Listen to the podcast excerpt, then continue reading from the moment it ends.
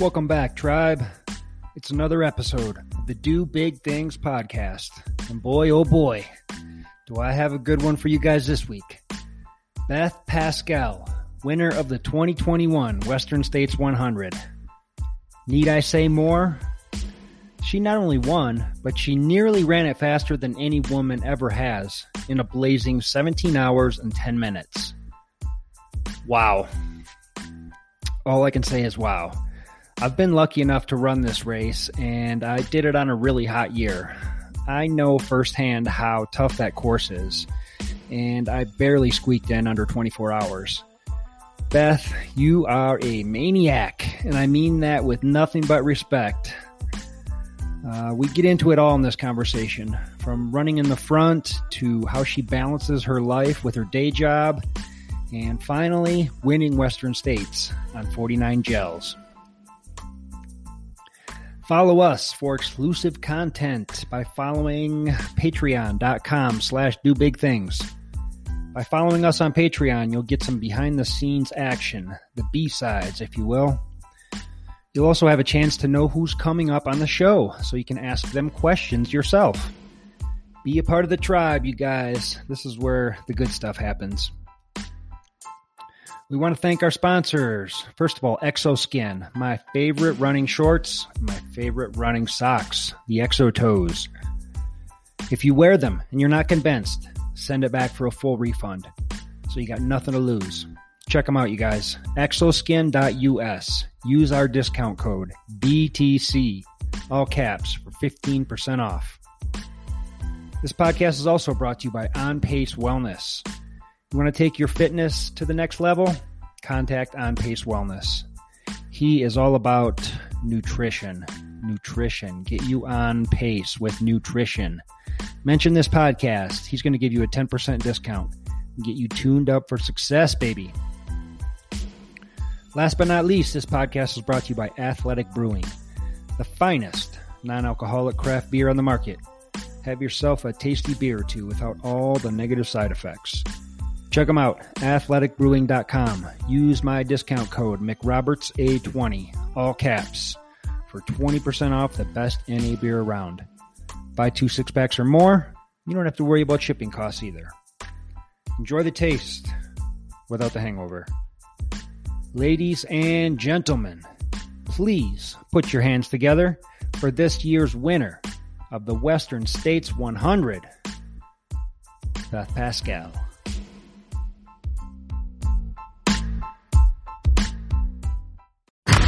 This is the Do Big Things podcast, where we want to inspire you to do big things. This podcast is brought to you by Big Things Crewing, a service for ultra runners from beginner to elite. Not only can we get you trained up, but we can also crew you into the finish line. Find us at big-things-crewing.com. Now, here is your host, Adam McRoberts.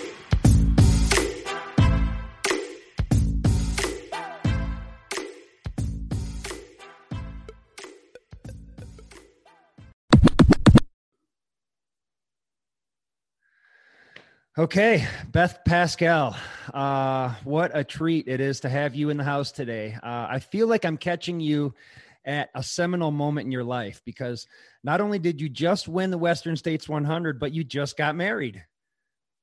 Uh, yeah, it's been a crazy few weeks. I bet. I bet. Yeah.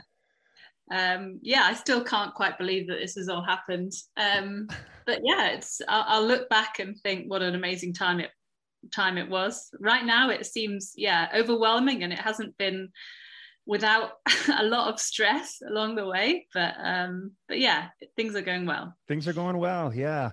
So I'm guessing you were planning on getting married well before Western States. So this was all planned out.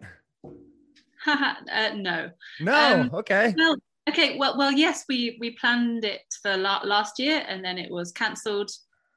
Um, but with the rules in the UK, so we had planned it for this summer, um, but we only they only made the announcement that it could go ahead a couple of weeks before Western States, and with cases going up and everything in the UK, we were resigned to the fact that it wouldn't happen. So we hadn't done much replanning. Okay. Um, and then we then we are told it could go ahead, but we had to implement a load of new rules, um, which and modify the setup and things. Um, and that also it was very much a DIY wedding. Everything was done ourselves. It was at my parents' house. Okay. Um, so yeah, it was super super busy uh, the two weeks between Western States and um, and the wedding. Okay. Yeah. So um, still, I apologise to anyone who sent me a message or an email in the last month or so. Not many people have had replies yet. uh, well, and I'm catching you right after a bike ride. You're still wearing your bike gear, so I love it. You're just uh, you got a lot going on, but uh, thanks for doing this. I appreciate it, and uh, can't wait to uh, hear your story here. So. Um, but first and foremost, congratulations on Western States. I mean, uh, incredible effort, incredible performance. Um, and you were at Western States a couple years ago, and you did really well that year too. But um, it wasn't a win. So, were you looking at this year like you're you're going to be super competitive? You're going to do everything you can do to come in and win this thing, or, or where was your head at before this? Yeah, like my preparation had been different, um, and I was going into it wanting to win. Um, or at least make the podium. Yeah. Um, I think a lot has changed for me in the last couple of years since that, since the 2019 Western States. Um, in that, I I knew I was in good shape. Like I'd had some good results. I felt like I'd kind of taken a big step in my career and started to win some races. So I knew I had a better chance. Um, you know, it, even at the beginning of this year, I thought, you know, I, I this could be the year. Mm. Um, and yeah, took some time off work for the first time. Went out to the states, spent some time training. Generally, took it like much more seriously mm. than um, than I'd done before, and put a lot into it. Um, and obviously you know lots of other people who you know put a lot into it as well but for me i was lucky and it paid off. Yeah. So when you say you put a lot more into it this year what does that look like? Um, I, I, know you took a little time off work came to the us you were in arizona for a while and doing some training there. Was your training more specific to western states or uh, how did the training change? I wouldn't say the training changed that much. It was only that it was more i was training in conditions that were more um, yeah more suitable and more oh. specific it's okay. difficult it's not like i was doing different sessions or more volume or less volume or different anything was different it was just the fact that i wasn't doing my sessions in the uk i was doing them at altitude in the heat mm-hmm. um, which made a big difference i think yeah. but but even saying that like I don't think I got any fitter in my in my time over here. I I was already fitter, say in April, um, when I came over. Um, so all I had to do was, you know, kind of fine tune things um, and and yeah, adapt to the heat and the altitude. Um, and I wasn't trying to do anything heroic in those in those few weeks in in Arizona. Okay. Do you work with a coach? I do. Yeah, uh, my coach is Martin Cox. Okay.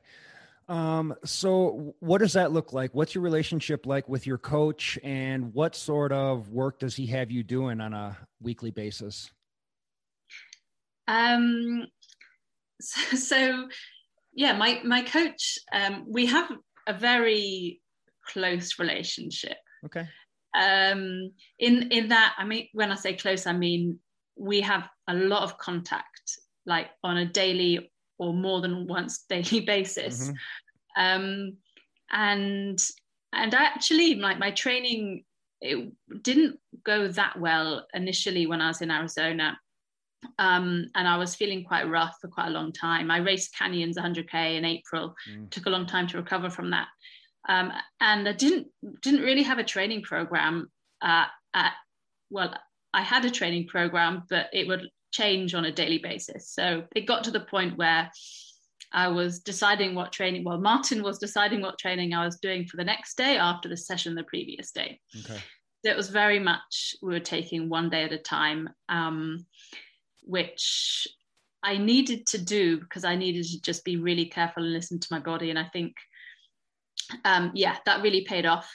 Um, I normally I do more intensity than I was doing in that in that training block prior to Western States. All I was really doing um, were the long, like long specific runs um, and a few kind of moderate paced runs on the on the flat or rolling hills.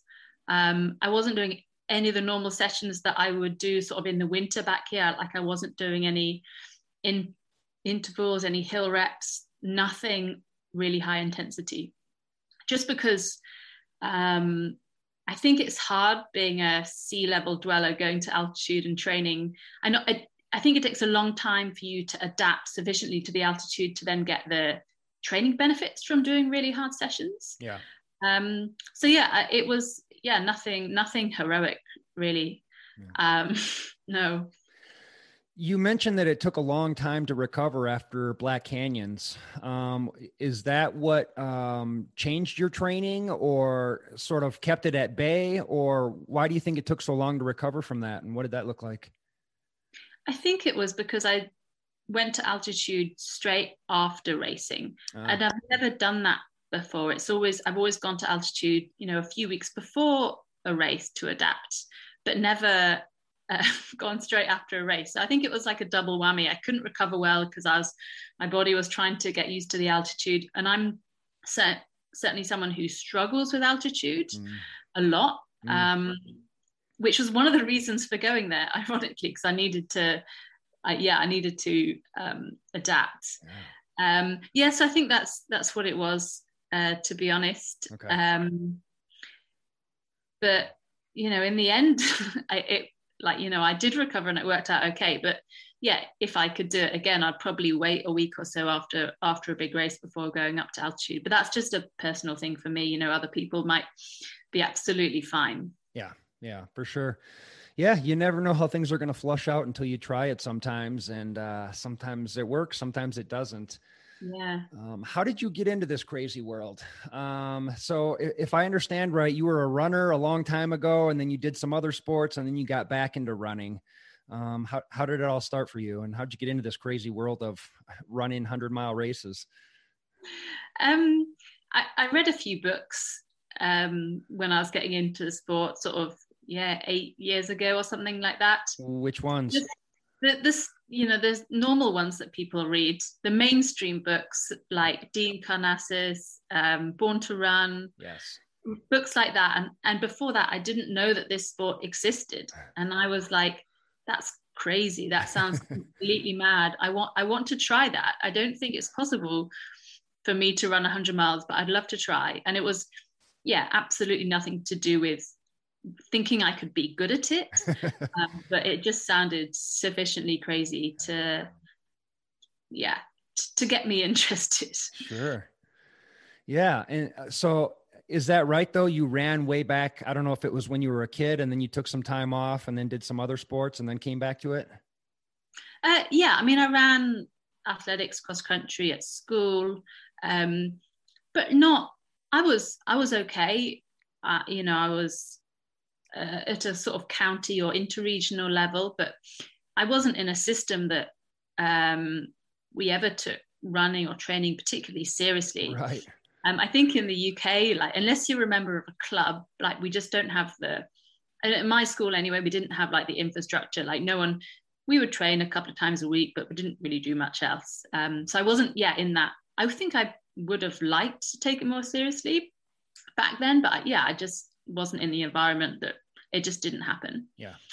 Um, and yeah, then had had a, a, a few years. Well, it wasn't like I intentionally stopped running because it was never really a big part of my life. Right. I guess I just did some other things. Um, and yeah, came back to it. But it's I can't really compare, you know, running track at school to to how how I got back into it. Sure. Running mountain ultra races. right. completely different world. Yeah. What other sports did you get into? Um, I did. I was a lightweight rower at university, yeah. actually. Okay. So I did that for a few years, and then just dabbled with some other things, some cycle touring, a bit of triathlon.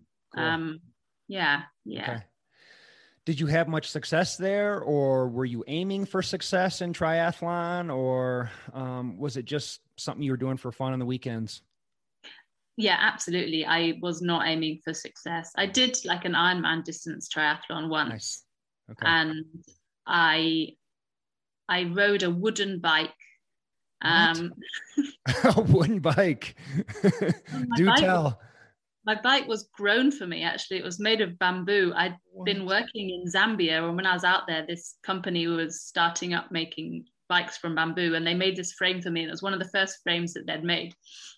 Um, and yeah, doing this triathlon, I just wanted to ride my bamboo bike. Um, so certainly, if you wanted to win, you wouldn't ride a bamboo bike, but I thought it was cool. Wow. Um, yeah, yeah, I certainly wasn't being competitive in any way. Okay, that's kind of a cool little novelty. You did a so it was an Ironman distance on this bamboo bike. Bike. Yeah. Wow. Yes. Okay. Yeah. Cool. Impressive. Um, and was it then while you were going to college, I'm guessing that you started reading these books that kind of piqued your interest and fascinated you? Yeah, around that time. Yeah. Okay. Yeah. Okay. Yeah. Yeah, Dean Karnazes's book opened my eyes to this whole world too. Like, uh, just kind of blew my mind. Like, this guy's going out on training runs and ordering pizzas while he's out on the run, and I thought this is just completely insane. Like, I, I wonder if I could be insane like that. So it sounds like we had a yeah similar start. Same thing, yeah, yeah. So I mean, where does that quote unquote insanity come from with you? And when I say insanity, I mean it in the best way. But um, what what was it that that fascinated you about this world, and how, what made you want to try it? I guess I've always been interested in endurance challenges. I mean, so yeah, I guess my friends and family probably weren't surprised when I was like, I'm going to run a hundred mile race. um, I remember when I was like 12 or 13, my uh, my brother and my dad were going to cycle to my grandparents' house, which was 100 miles away. Ah, okay. They didn't really cycle. I didn't really cycle. And I was like, I want to come too. And they're like, ah. yeah, you can't, you can't come. Yeah, yeah. it's too far. You don't have a bike. and I managed to convince them to let me go 20 miles. And if I could, if I was okay after 20 miles, I would carry on. Okay. And if if I was super slow and tired, then I'd turn around and go home. And yeah, I did. I did the whole thing. Nice. Um, I was completely broken at the end. I think they did regret letting me come. um, but yeah, there's something I don't, I don't know what it is, but I've always kind of been interested in in, in pushing myself and um, that type of thing. Yeah, that's fascinating. Um, what was your first ultra marathon? Um, it was a small race um, on Exmoor, which is uh, an area in the southwest of England where I was where I was living. Um, it's a race that doesn't exist anymore. uh, I can't remember what it was called, the Exmoor Ultra or something. It was okay. about 40 miles, I think. Okay. Okay. And how did that go um, for you? Uh, good, I suppose. I think, I don't know if I won it or not, but certainly it was, there were very few women in the field if I did win it. Like sure. winning didn't mean that much. um, but yeah, I was very, very sore afterwards. Um, and but yeah i was hooked. I certainly wasn't thinking you know i never want to do this again. Yeah yeah. What was it that hooked you in? Is and i'm asking this uh, coming from triathlon as well because i i did an ironman distance triathlon as well and it was cool. It was a good personal experience but it's like i didn't everybody i don't know how it is in england but everybody is so focused on themselves and you don't make a lot of friends during an ironman but then you go to a trail run or an ultra marathon and you got 20 new best friends. Is it kind of the same way there? Is that what hooked you in? I think that certainly helped. Um, um, yeah like the community and also the simplicity of it i think. I like the way that you didn't it was so easy. Having been a rower where um, you're often in a in a crew and like you want to train at a certain time of the day and that that means that you have to have everyone else there at the right time and you have to have all the kit and there's always a lot of faffing involved mm. um, i love the way that that to train for ultra running was just the easiest thing in the world and so time efficient and yeah time efficiency was a big thing for me back then because um, i was always super busy with work and stuff. Okay. So yeah so so both of those things i think. Yeah for sure. Yeah it is so simple. You can just go out the door with a pair of shoes and and just get it done and and you don't have to rely on a bunch of other people or your bike being completely tuned up and ready to go. It's just it's so simple. Mm. um so, what does a typical day look like for you? Um, I believe you're a doctor, and I think you work in a hospital. But um, how do you? One of our Patreon questions for you was, um, you know, how do you balance running with work life and regular life? Uh, sounds like you got a lot going on, busy. How do you do it all? Um, well, I, I'll say normal life, and normal life has not been the last three months, four months. right, right. so, because that's been very different. But yeah, when I'm working, um, I there is still no typical day because I work different hours every day. So I do work sort of normal days, um, but also a lot of night shifts, a lot of uh, long days. So 13 hour days, um, evenings, that type of thing. Mm-hmm. Um, and I, yeah, I I think I kind of thrive off that and I kind of miss it. Mm. Like, so I have to be super, super organized with planning exactly when I'm going to get all my sessions in for the week. Um, but I'm certainly, when I'm doing, when I'm training a lot, when I'm working a lot, I, you know, take into account sort of the stress of that mm-hmm. and count that as training as well. So being on my feet all day. Yeah. Um, is is is tiring. Mm-hmm. um, and i certainly don't do any hard sessions around um, sort of long days and when i'm working night shifts just because i don't recover um, well so there's no point in doing it. Um, so my training is is like not particularly spectacular when i'm working a lot. Um, and I think I get away with it by having some periods. So some periods will be really, really intense with work and training. And I know that, you know, in the build up to a big race, there'll be a couple of months that aren't sustainable year round. Mm-hmm. Um, but I know that I can get away with that if I take time back at other points in the year to kind of let myself recover mm. um, physically and and psychologically. Yeah. Um, so yeah, so so I guess it's what I'm saying is it's a complex a complex way that I try and periodize training and work throughout the year. Um, and it's yeah, it's, sometimes it's it's really really hard and not sustainable, but uh, but yeah, I, I've just about been able to get away with it over the past few years most most of the time. Yeah, yeah. So is that something that you sit down with your coach and try and map out like week by week, day by day, like, okay, this is going to be a busy week. Uh, I'm going to have to squeak a couple runs in at odd times or what, it, what does that look like? Yeah. Yeah. So my coach will know exactly when I'm, when I'm working okay. um, and make, make it work. Yeah. Yeah. yeah. yeah.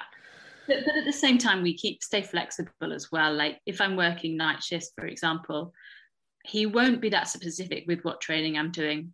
I'll prioritize sleep and I'll sleep for as long as I can. And if I can sleep all the way through the day, which very rarely happens, then I won't train at all. And if I have an hour to spare, I'll train for an hour or two hours to spare, I'll train for two hours.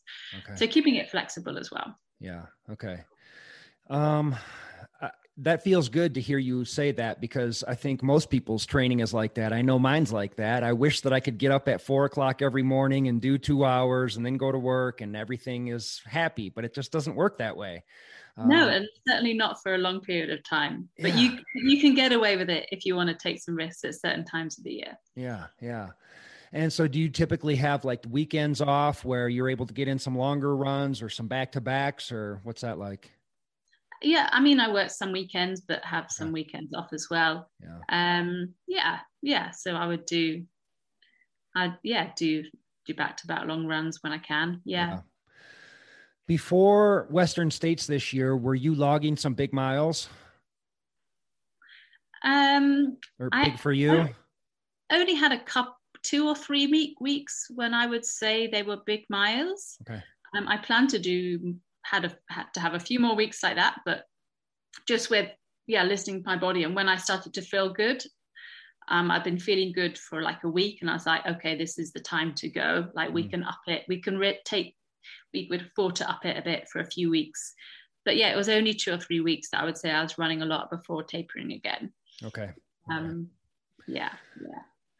Do you attribute your success this year to that time off that you took from work and the time you were in Arizona training at altitude, training in the heat? Part of it, yes, yeah. Hmm. part of it. But also, I was fitter, even in January, I was fitter than I ever have been before at that time of the year. Just like and, accidentally fitter, or were you training specifically, or what happened? I guess kind of accidentally fitter. Um, so so last September, I I rolled my ankle and had a, a, a I broke my ankle essentially. I had a posterior malleolus fracture.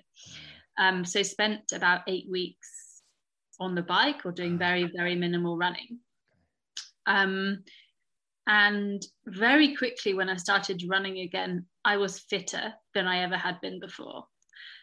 Um, and I don't know whether that was, you know, the time on the bike that helped my fitness or whether it was the time off running that meant I just recovered. I, ah, I don't know. Yeah. And certainly I wasn't expecting to get to come back fitter um, after that injury. But yeah, it for some reason it I, I was and I was yeah. So I was sure in January, February, I had some really good, really good training, probably the best training I've ever had actually then. Um, and I was actually nervous that I was going to peak too early. I felt in February like I could have, I was ready to race. You know, I guess you know, like a lot of people, it had been a very long time since I'd had a race. Mm-hmm. Um, yeah, so the challenge was more about kind of sustaining that and not mm. burning out too early in the season. Yeah. Um, so yeah, so but I, then I would say that that time in Arizona and the time of work did really help as well. So I think it's a combination of both. Yeah. Yeah, that's mentally really hard to sustain that. If you feel like you're peaking or t- like too early, like how did you do that? How did you mentally map that out and say, okay, I got to stay at this level for the next few months? Um, well, it is probably more of a challenge for Martin, my coach, to be honest, to make sure I right. to maintain it physically. Uh, I just do what he says. I have the easy bit. Okay. Um, no, but I think I got it gave me a lot of confidence um, early in the season for sure. It probably helped. It wasn't mentally a challenge because when all your sessions are going well, like there's nothing you you feel you feel great, right? Yeah, yeah. I feel great mentally anyway. Yeah. Yeah. So I think the challenge was yeah, just not overdoing it too early in the season. Okay. Um, and yeah, Martin figured that one out. Okay.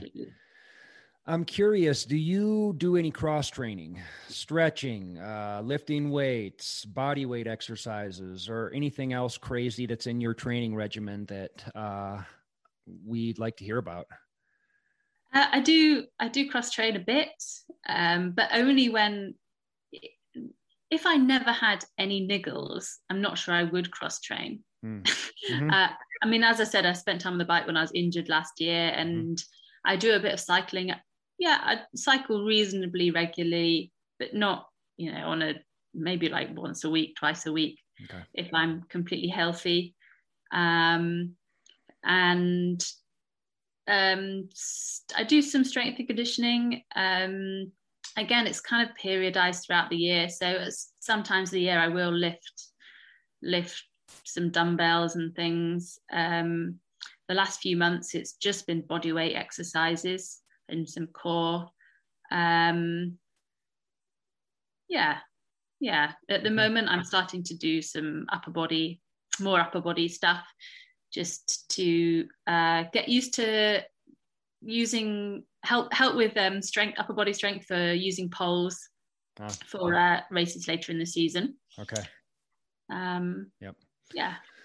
Um, going back just a little bit, um, when you were running ultras and having some success, was there a, mo- a moment that sort of switched in your brain where you thought, I wonder if I could do this professionally. I wonder if I could win one of the big races. Um, w- was there a specific moment where something changed for you, or was it just a slow build up to get to this point? Yeah, it's been a slow build up, I guess. Okay. I mean, when I probably when I first won a race, I thought, oh wow, maybe I could, you know, win win an even bigger race. Mm-hmm. And at some point, it probably occurred to me that I could win one of the biggest races. Yeah. But it certainly wasn't like I did my first race and right, I'm going to be a professional runner. Yeah. Um, no, it's been it's been. I guess there has have been like a few a few turning points. Um, I think when I I won the British Trail Running Championships, which was in 2016, I think, which was probably the the most competitive race I'd done before. And I thought, oh, wow, okay, like I want to take this more seriously. Mm, mm-hmm. I'm going to try and rearrange my life a bit so I can um, get a coach, get in like, you know, um, some structured training for the 1st mm-hmm. time mm-hmm. Um, and things like that. Yeah. Um, but yeah, it's been kind of progressive, I okay. would say. For sure. And when you were in Arizona, um, what sort of um, acclimation were you doing to the to the altitude? What sort of heat training were you doing, or was it simply just going out and, and running in in those conditions? Yeah, pretty much. Okay. In fact, I was actually so I was staying in Flagstaff, which is about uh, I don't know I don't know what it is in feet, but two thousand one hundred meters. Um, and I was actually when I was acclimatizing, I was driving down lower to train um, to Sedona, which is about 700 meters lower. Okay. Um, just for better quality training, so I'd feel better during my sessions. Oh. And then when I started to feel better, I would train it in Flagstaff at that oh. altitude. Okay. Um, and heat wise, I wasn't doing anything other than running in the heat. Yeah. Um, and, and not every session, like I wouldn't purposely go out at, at midday every day. Um, I think the thing with heat is that you do you obviously need to do some running in the heat, but, but it does reduce the quality of the session. Mm-hmm. Um, and you do take longer to recover. Like if you do every single run in, you know, 100 and 100 degrees, then then you're not going to get many many like solid training runs in. you And it's yeah, you're you know you you do feel wiped out afterwards. So some some runs, but but I wasn't overdoing it. Sure. Um, but it worked in your favor. This was a hot year at Western States. Um, talk to me about the heat. Uh, the year that I ran it, it was really hot too. Like I think at the time it was like the second hottest that that that race had ever seen down in the canyons. It was like 125 degrees or something. Um, how did you manage that heat? Um, I did kind of feel like I was learning as I went along. Like you can you can train in the heat, but you can never really prepare yourself for what it's going to be like running for that long with that level of support on the course. Yeah. So I, it's not something that I had like dialed in. Like you don't have, you know, aid stations every five miles with ice like on your training runs. Yeah. um. So all that stuff, I was kind of yes, I had some experience in 2019, but it was much cooler then. Um. So I did feel like I was kind of making it up um, as I went along and listening to my body. Um, but yeah, I just did all the normal things um, with ice and cooling off at all the creeks, and yeah, I didn't have any any crazy novel strategies. Yeah, yeah. Um, yeah. But you uh, you dipped in the creeks when you crossed creeks. You did the ice at the ice at the aid stations. I saw a video of you like your crew was just pouring ice down your arm sleeves and in your hat and pretty much everywhere. So pretty much yeah. just the standard stuff. Exactly. Yeah. yeah. yeah. Um, how many people did you have out there for crew and or pacers? Um, I had two pacers. Okay. Um, and I, I'm not exactly sure of how many people were in my crew. So, so my husband uh, Matt was there crewing, and then sort of last minute, one of my pacers and his girlfriend um, Brady and Joe um, offered to crew early on in the race, but actually, when we were there, there was quite a few people I noticed. Okay. like um helping my helping me ice up so i couldn't i couldn't exactly some people that i had met before some people i hadn't okay. um i would say like six or six maybe okay okay something like that yeah um did your husband get a chance to pace you or is he not is that not his style um no he he was most he was chief crew. He crew. needed to crew me. Yep. Yeah. Got it. Got it. Okay. he he could have paced me, but then I'd have to have someone else to crew. And his, yeah, he's he's crewed me a lot. He knows me the best, and yeah, that was probably the most important or the most appropriate role for him. Got it. Plus, he plus he hates running in the heat. So okay, smart man. Um, and then your pacers, how did you pick your pacers? Um, was it very specific or was it just uh, these people are available at this date? Okay, that's who we're going with. Um, so in 2019, um, so the rate the race has a system where they can match up runners with pacers. So yes. especially international runners who don't can't bring all their mates over. Yeah, right. Um, and I met uh, Brady, um, who Brady Burgess, who's a guy from Berkeley, through that system. So he paced me in 2019. Uh. Um, and and a mate of his. And then yeah, we he was great. um, we got on really well and he did an awesome job. So I really wanted him to pace me again. Cool. Um, and then he roped in a mate of his, Naja, who agreed to pace me from uh, Forest Hill to the river before okay. Brady. Okay. Yeah. Um, I'm always curious about the pacing aspect of things. What what did your pacers do that was just clutch for you that really really worked? Did they have anything that they did or that they said or any or was it just being with someone for those miles? Um I think it is oh, I I'm certainly just being with somebody, having an extra pair of eyes make sure you don't take any wrong turns looking behind make sure there's no one there yeah. um, and certainly yeah encouragement i mean i can't remember exactly what they were saying sure. but i remember being a bit skeptical about the whole pacer thing in 2019 because i'd never had you know it's not normal in europe to have pacers ah. um, and i was like do i really need a pacer like they can't carry anything like are they like what's the point but i was yeah, I was after 2019, it helped so much just mm-hmm. having someone there um, that, yeah, I would al- always want a pacer yeah. for sure. Um, but I'm not. I couldn't say exactly how how they help, but it, yeah, it was it was invaluable having them there. Yeah, it's just a huge psychological boost just to have someone running right next to you, and um, yeah, I don't know what it is, but it helps a lot. So, um, so cool. Um, I believe you were quoted at one time saying women are better at pacing themselves in races like these. Um, uh, what did you mean by that?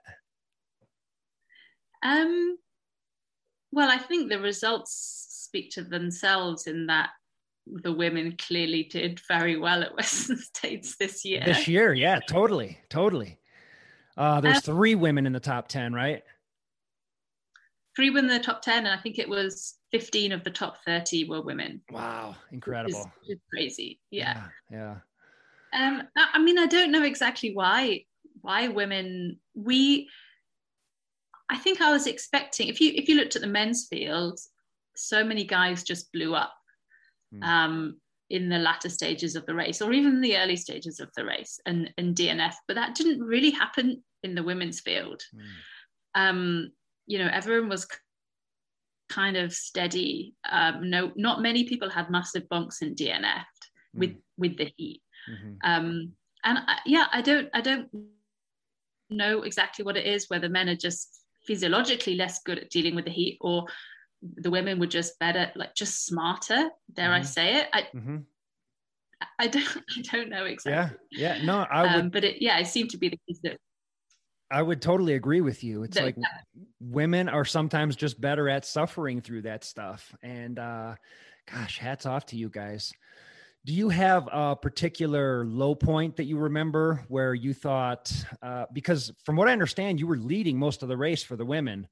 Did you have a particular low point where you thought, oh man, I I, I don't know if if I can hang on to this pace, or um, was it just smooth sailing all day?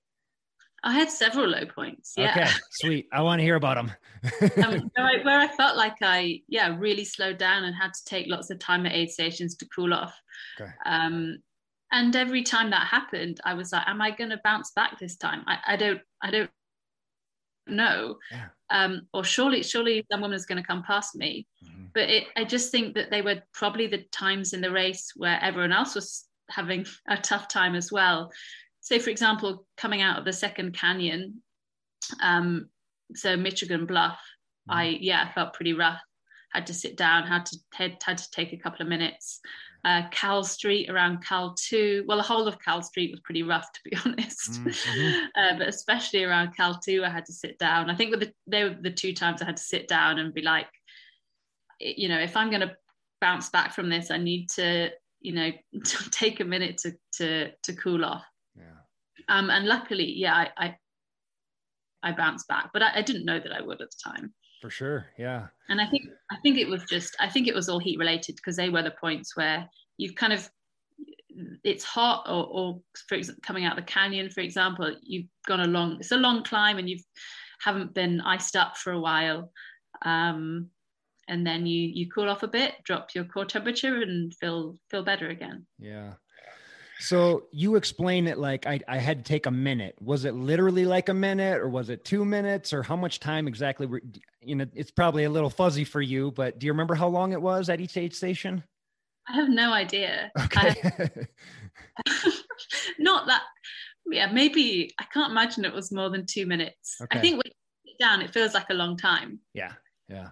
maybe it was, maybe it wasn't. I certainly, um, I mean, even at the other aid stations where I didn't sat, sit down, it, does take a minute to to get ice everywhere. You need a lot of pair of pairs of hands, like changing your bottles, someone getting your gels in, someone putting ice on your head, some tying something around your neck, ice everywhere. It it yeah, it takes a while, but it's definitely time well spent. yeah. Yeah, totally necessary. And uh, in a race like that, it's just so hot. Yeah. Um, yeah. So you were leading the race most of the time. Did you feel like you were being hunted? Were you running scared? Were you looking over your shoulder or were you just in your own head? Uh, I'm running my own pace. It is what it is. I was running scared for sure. Okay, sweet. okay. What I mean, I mean, what does that feel like? Um, I mean, I don't I think it's the same if you're winning as if you're, you know, in in fourth, right? Um, there's always someone who's behind you trying to mm-hmm. catch you. Mm-hmm. Um, and yeah, I guess it it was a little bit more intimidating being in the lead, perhaps. Um, but I see it overall as a positive thing. You need to be a bit scared, mm-hmm. right? Mm-hmm. For sure. Yeah, yeah, I mean, it propels you forward when you're scared like that yeah, a positive thing overall, and especially in the last 20 miles. Yeah, I think yeah, being scared really pushed me pushed me on. um, was your crew able to communicate with you where second place was, or were you looking over your shoulder the whole time, or what was that like? Um, so yes, they did tell me, but only sort of towards the end of the race. Okay.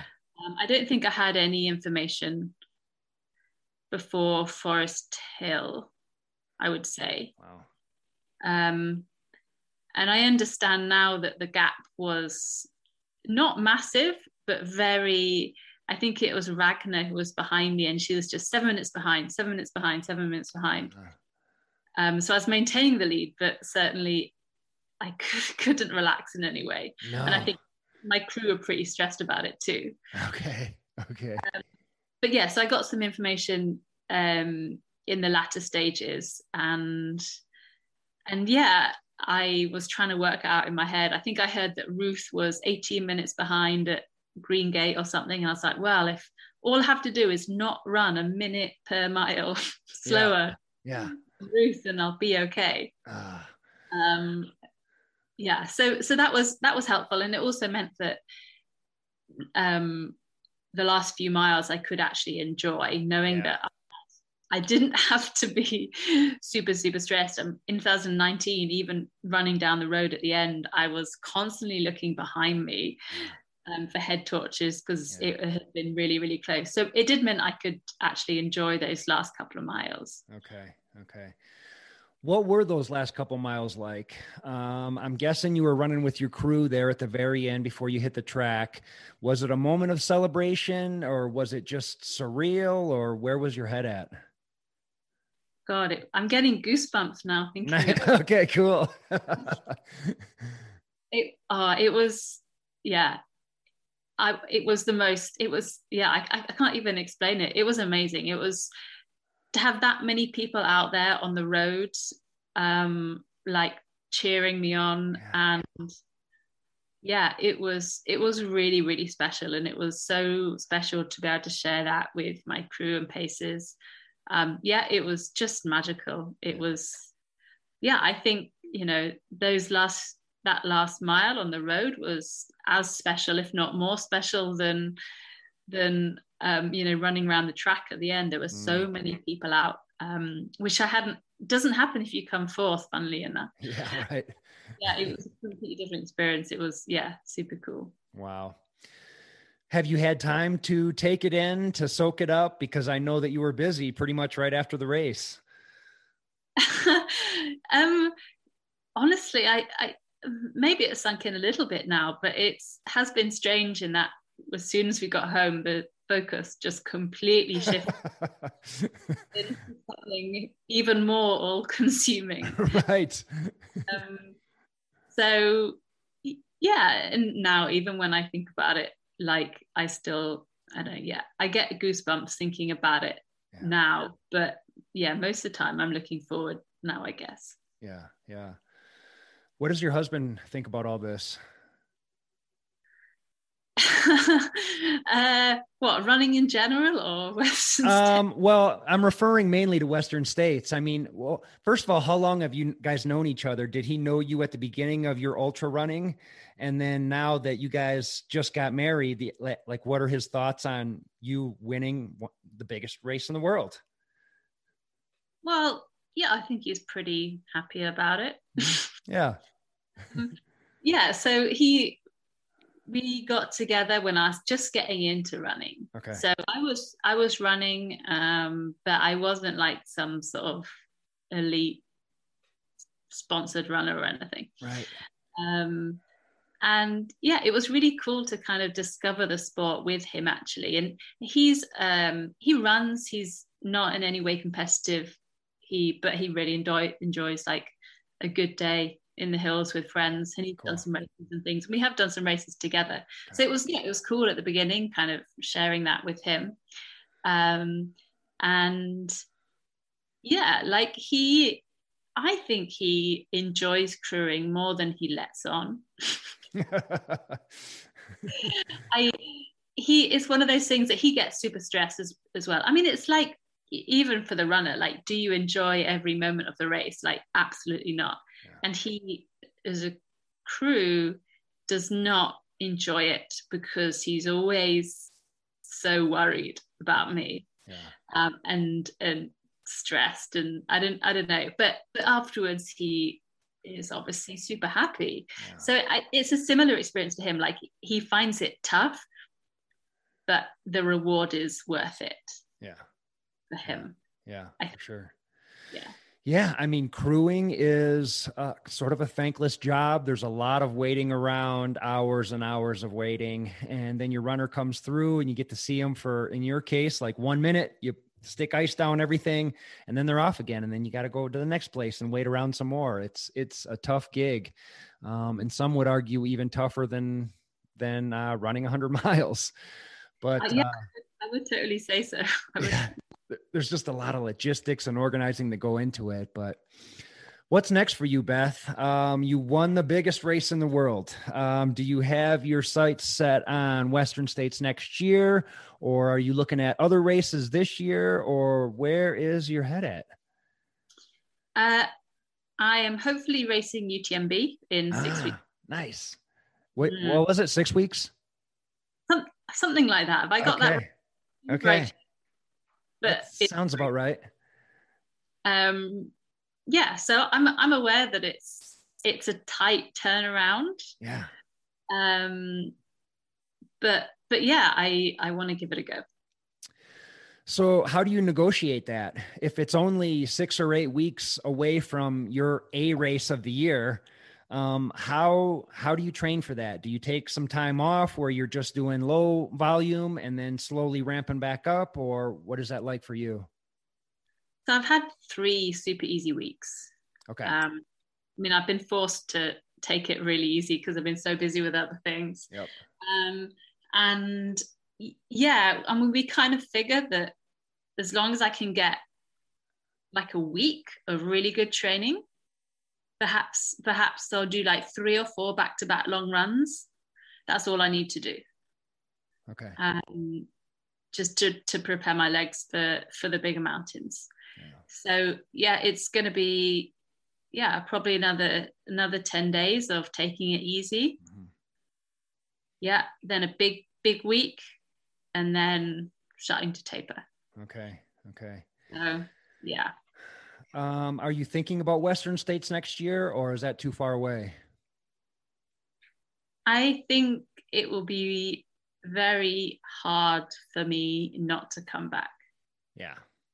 But I haven't made something really big would have to come up, Yeah. which would come back. So yeah, yeah. I Cool. Well, we hope you do. Um, it's just it, it's a cool story just watching your progression throughout the years and uh, coming in and like I said, winning the biggest race in the world. I mean, it's it's got to feel pretty rewarding, and it's on, it, it's something that we can only imagine what what what it feels like. So, hats off to you on just an incredible performance. And um, are you uh, back to work now?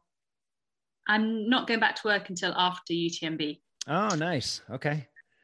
So yeah, I've got another another six weeks or so. Ah, okay, so you got no excuses, uh, no pressure for UTMB, but you've got you got the time to train, you've got uh, the time to focus. So good Yeah. luck. We'll be keeping an eye on you.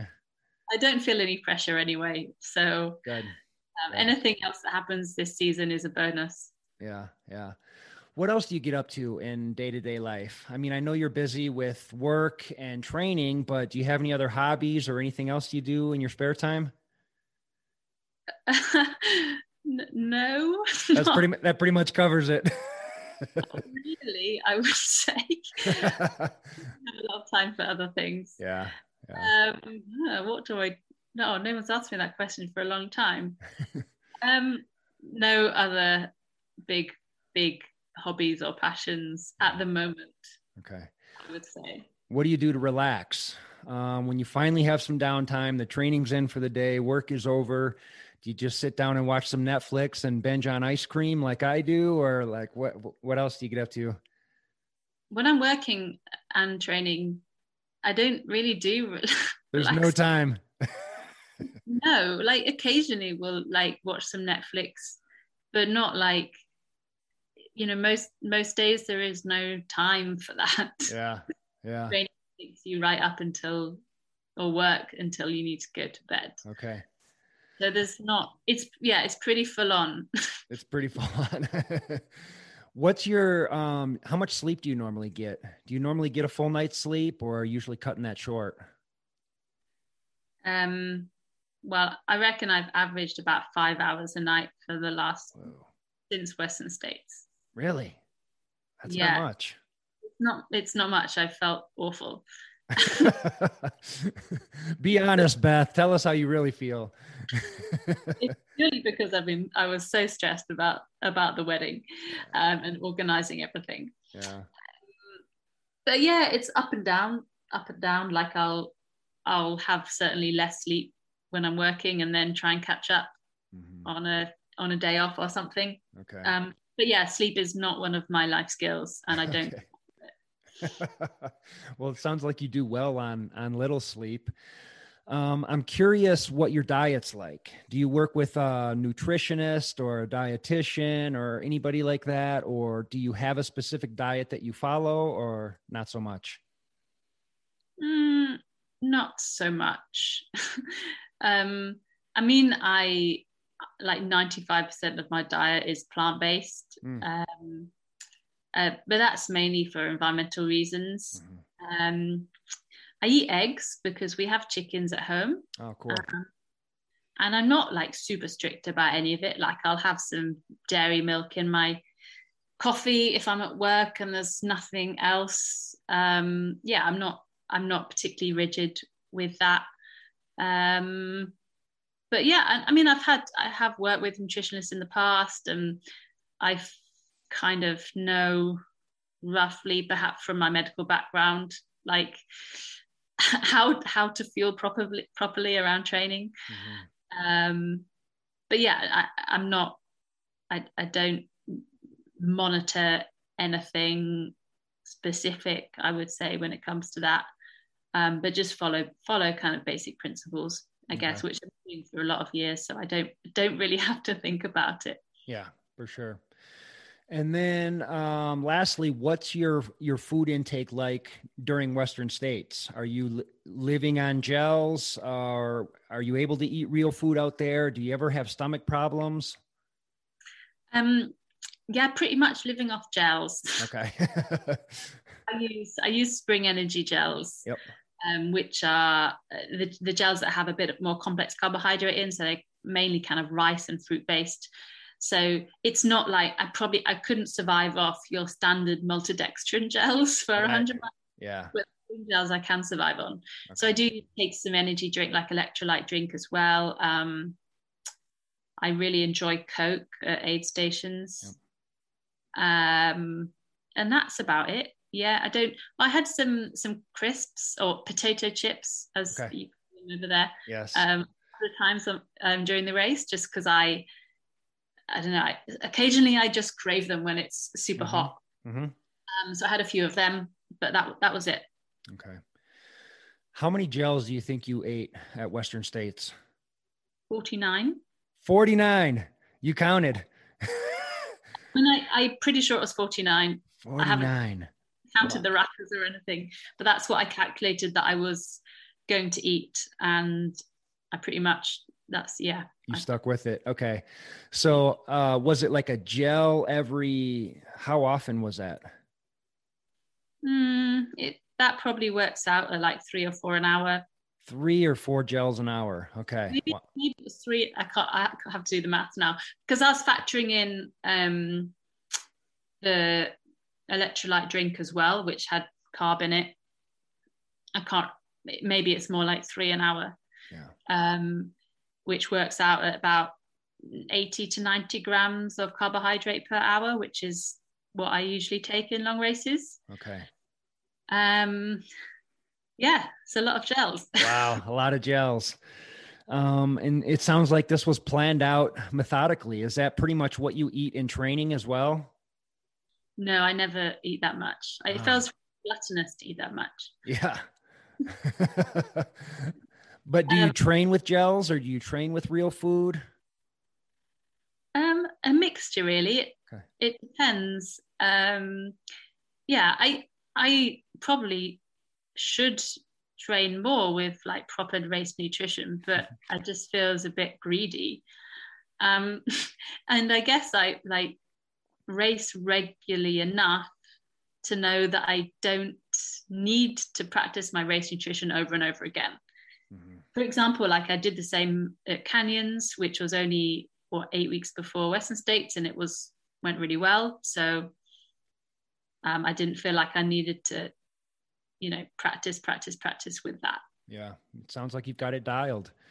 And um, any stomach aches, stomach cramps, throwing up, anything crazy like that? Um, not nothing, nothing major. I did feel a little bit nauseous at one point. I think but it nothing that affected my ability to keep keep up with those gels. Yeah. Um, yeah. I think probably. I mean, to to run 100 miles in that heat, I don't. You're asking a lot to have like zero stomach problems or nausea Yeah. or anything like that. So yeah, I was pretty happy with the way it turned out. Um, yeah, nothing, nothing major at all. Wow. Um, how does your coach feel after your latest win? And and then after that, I'd like to know how your family feels about all this too. Yeah, Ma- Martin was pretty happy I bet. after the race, I guess. For sure. Staring, like when when he, I told him like how much I drank on my wedding day. He's like, um, that'll take a week to recover from. I think he needs to get me back on the straight and narrow now. okay. um, yeah, I yeah, I think my family are pretty happy. They are, they can, yeah, they can relate to it. They do run a bit themselves. Um, they've they've read some of these books as well, so they know about this. And um, yeah, I think they're um, they don't tell me so much, but yeah, I think they're they're they're pretty happy for me. I bet. Are you like the crazy person at the family reunions that the cousins are like, yeah, that crazy girl runs 100 mile races? Or is it just pretty normal? Mm, I wouldn't say I'm like the most hardcore person in my Really? family. Okay. You've got, you've got people in your family more hardcore than you? Well, for example, my parents, who are um, so last year um, they were 65 and 70. My dad was 70. Um, and to celebrate their birthdays and their wedding anniversary, they ran 48 miles in the mountains in the Lake District here. No way. It's kind of cool, especially as they're not, they don't really do that much of that type of thing. Wow.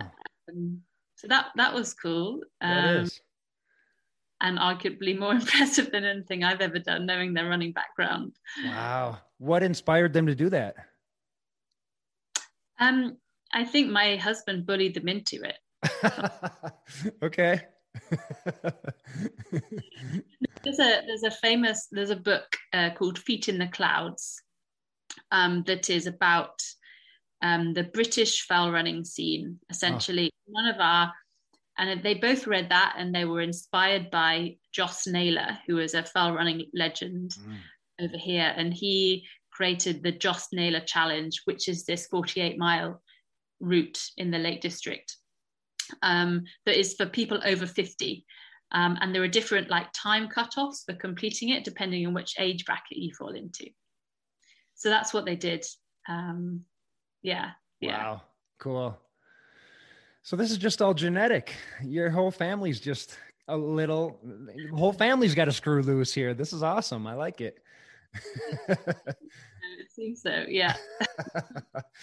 uh, um so you've got UTMB coming up this year. Um, do you have anything else coming up? Any other races or any other personal projects? Anything else you got going on? Um, everything else beyond UTMB is to be decided. Okay. Okay. Racing wise, running wise. Yeah. Um, no other personal projects, I guess. I mean, I'm going back to work, um, so that'll take up most of my time for the rest of the year after UTMB. Yeah. Um, no, I don't think there's anything else. Okay. I had enough, pers- mm, yeah, enough personal projects for the year so far. Yeah, totally. Well, yeah, no, I hope you're able to like just take some time and just sit with this. I mean, such a huge accomplishment. Um, like I said, this is the race that everybody wants to win. So, and you did it. So, hats off to you. Congratulations. Just a incredible, incredible effort. And this was the second fastest time for a woman, which is even more impressive. Um, remind me who the first fastest time is. Who said that? Ellie Greenwood. Ellie Greenwood. Okay, that's what I thought. Okay, and she was there that day. Was she? Okay. Yeah, I believe so. I th- I'm pretty sure she was. You didn't get a did- chance to talk to her. No, I didn't. I, I wish I wish I had. Okay, Um, okay. Well, I guess I could be wrong. I figured you probably talked to her that day, so I thought she was there. She's a fellow Brit, so it's it's kind of cool that the first, the two fastest times are are um, by by Brits. Absolutely. Have you met her before? No, I haven't. Oh, okay, okay. She lives over um, in Canada, I believe. At the, Okay. at the, she hasn't lived in the UK for for a while. Got but it. Got it. Cool. Well, Beth, so impressive. So cool. Uh, just hats off to you and uh, just soak it up. Take some time to just enjoy this thing and uh, then, you know, get back to your training just like just like you're doing. So um, and thanks for doing this. I, I so appreciate it. And uh, we can't wait to see what's in your future. And we want to see you at UTMB and we want to see you at Western States next year. So just hang in there and keep doing what you're doing. Uh, well, thanks so much. It was fun. It was fun to chat. Absolutely. Well, have yourself uh, a good rest of the day. I really appreciate you. And you. Okay. Thank you. We'll see ya. Bye.